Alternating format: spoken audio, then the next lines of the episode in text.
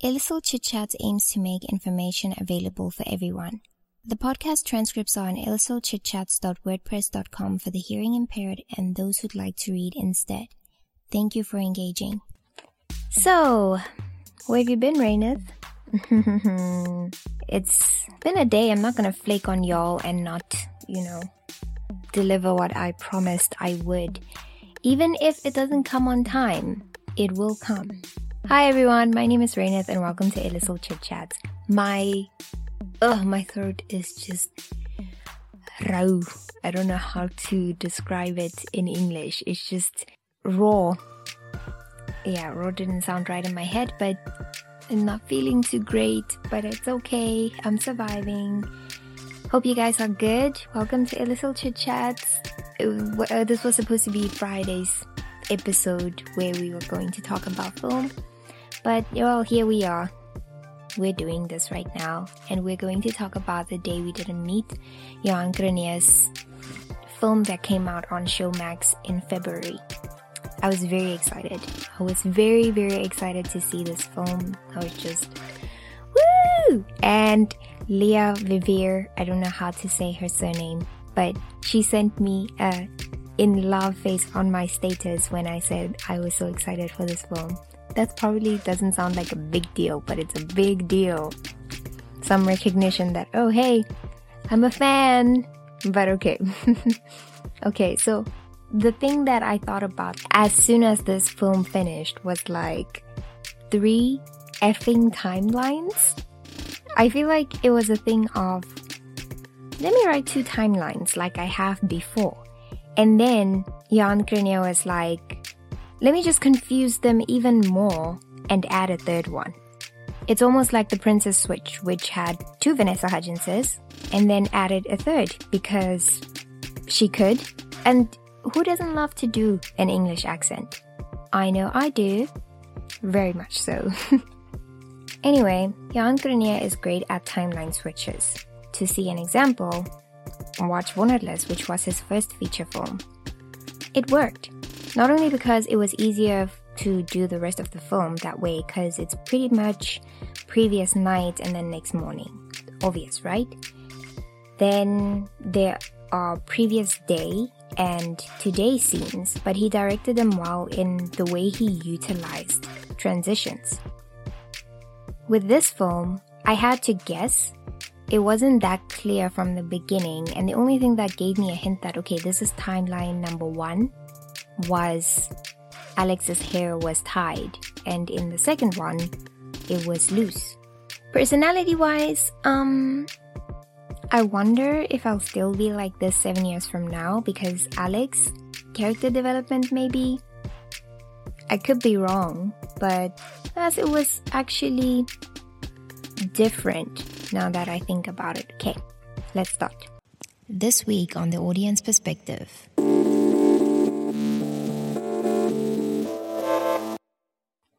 We're in bed, intimate. Alex and Sam waking up, the beach ambiance, you know, it's nice. A witty conversation and a sentiment that starts the film off with Men can't be fakes. And the earworm starts. Na na na na na na. I'm not gonna stop singing here. but the great yawns all in the water is the theme song of this film. It's no secret I'm a Johan Cronje fan. He's an amazing director. The shot choices, transitions that he uses, not like Fade to Black, but I forgot what you call it when you use those kind of transitions when you go from one object to the next scene with an object of a similar shape. He does this with people and their movement and a lot with conversations. Also the score. I've seen the same names in his films in certain roles, and I can certainly say that their collabs translate well on screen. But the main reason why I love Johan Cronje is that he's a great writer. He's good with writing chemistry between people, be it friends like Lucas and Harry, and complex couples like Sophia and Hank. So I was excited to see this film. I knew this was romantic when the song played over the trailer of The Day We Didn't Meet. I just was not prepared for the earworm that lasted for weeks. So, Sam and Alex meet each other again years after the end of their relationship. Purely coincidental, and I caught on quickly that they used to play a game of pretending to be married. Know, it's a good way to break the ice after years, I guess. And then they go grab dinner. And the game continues pretty much through the whole film. But I think I got the film the second time around that I watched it and I understood okay, what is happening between these two. Alex talks to her patient in one of the scenes and they discuss romances. And she says that it's a bunch of lies. And then the patient says, What's the point of not enjoying the fantasy? I don't like romantic movies either. I don't like romantic stories. The moment I notice the patterns in rom-coms or soppy chick flicks, and I really hate calling them that because not every chick enjoys lies, wishful thinking situations, but I understood in that moment that that's the point. You're not gonna enjoy them if you keep rolling your eyes at the lies. You must humor them. So, I'm still watching Skins, if you know what Skins is, it's a, a teen drama comedy. Well, it used to be like a comedy and it turned into kind of a drama situation about these teenagers dealing with like dark things. Imagine Euphoria without all the sparkles and the colors and the transitions and the everything except like the storylines, but like in 2000, like in 2007 to 2012, around there, I think. Um, so this has like three generations. And I'm now at the third generation, which is season five to six. And I can honestly say that I'm not enjoying it anymore. There's only one person out of the bunch who I watch for now. It's Rich. And, you know, he was the type of person to not believe in romance. And, you know, everything, you know, he finds things like stupid and he's metal. So he doesn't want a girl who is not as metal as he is until he falls in love with the girliest girl of girls who believes in fantasies of fairy tales. I ate that up. I don't know why, but I guess because he wasn't a stalker or manipulative or just plain unreal. His love story happened kind of organically, but yeah, me and romance films are just not really friends because I'm I'm a big skeptic. Like I I just cannot switch that thing off.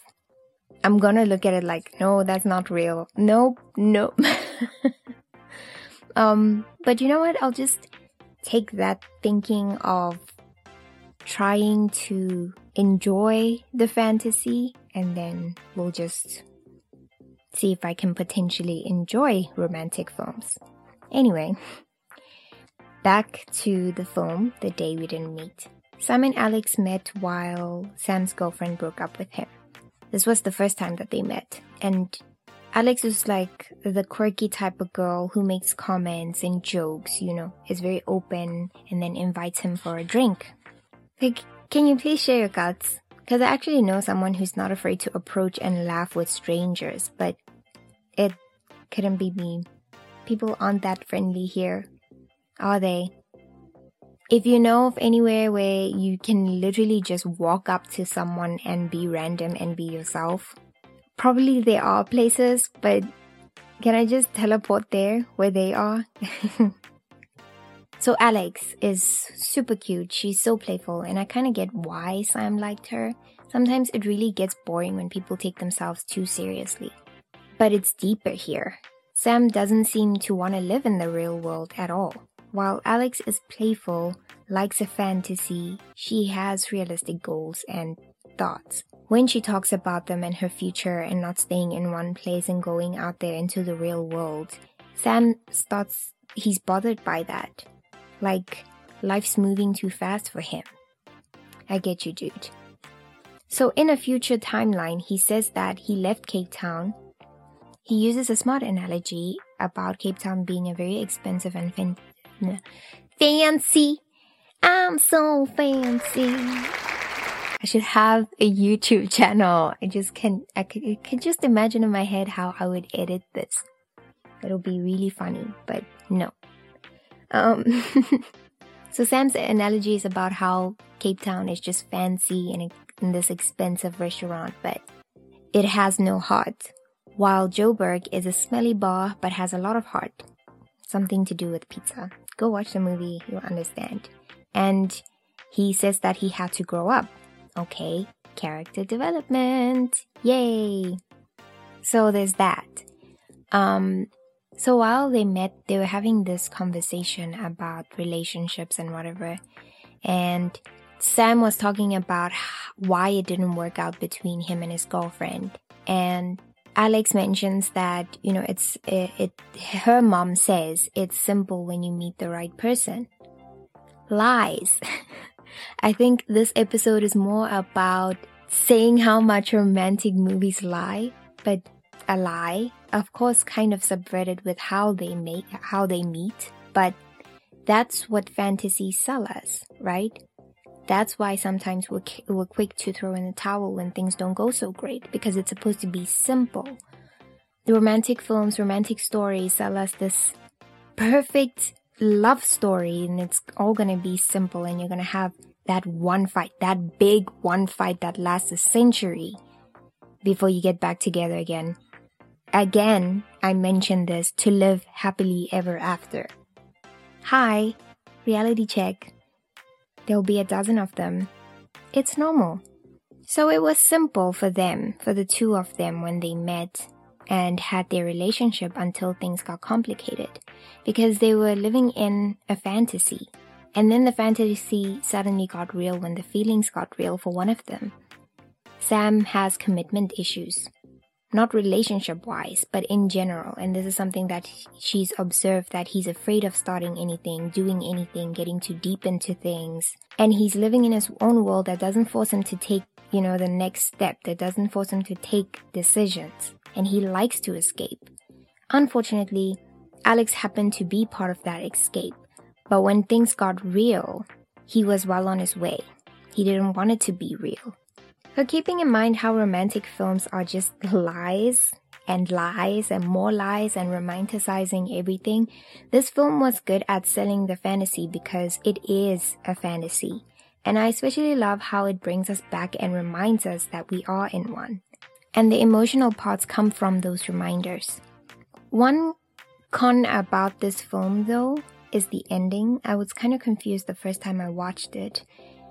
I think I understood and I said what the ending meant out loud, but then finally it was confirmed when I watched it again that, oh, for real, I actually did understand.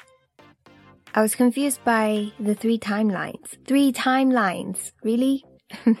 I hope this is the limit. So, yeah, I don't really have much to say about this film, um, except that I liked it. I don't think of it as a romantic film in the entire sense of the genre. I think of it like films that are similar to 500 Days of Summer. Like, yeah, boy meets girl, boy meets boy, girl meets girl. But it's more of zooming in on the relationships without the film being entirely a romantic film. I don't know how to express myself in normal terms and sentences, so excuse me, I just hope you got what I meant. But you know, those types of film where it's not a romantic film per se, where it's saying something about the relationship itself, even if it disguises itself as a romantic movie. Once again, I love Jan Cronje's writing. I really love how everything connects. Nothing spreads sporadically that there has to be questions that go unanswered. What's said in one scene will connect with another at a different point in time. This is mostly what I realized with his writing.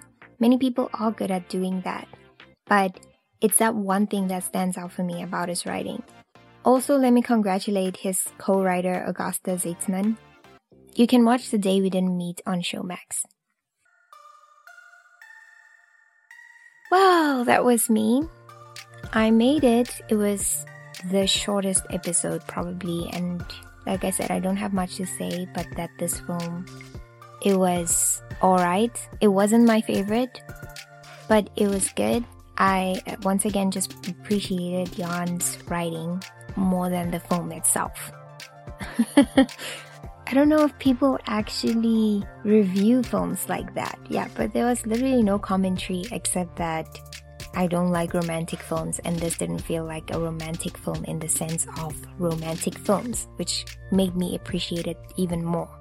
Selling me the fantasy and reminding me that it's a fantasy, you know? So, yeah. But Two days later than what I was supposed to be here, you won't believe how hectic things have been. Sacrifices have to be made, postponements, but couldn't leave you guys. Had to come. So, thank you once again for listening. Two days later. Subscribe for more, share the love, and visit us on the socials. All will be in the descriptions. Have a good one. Take care of yourself, seeds.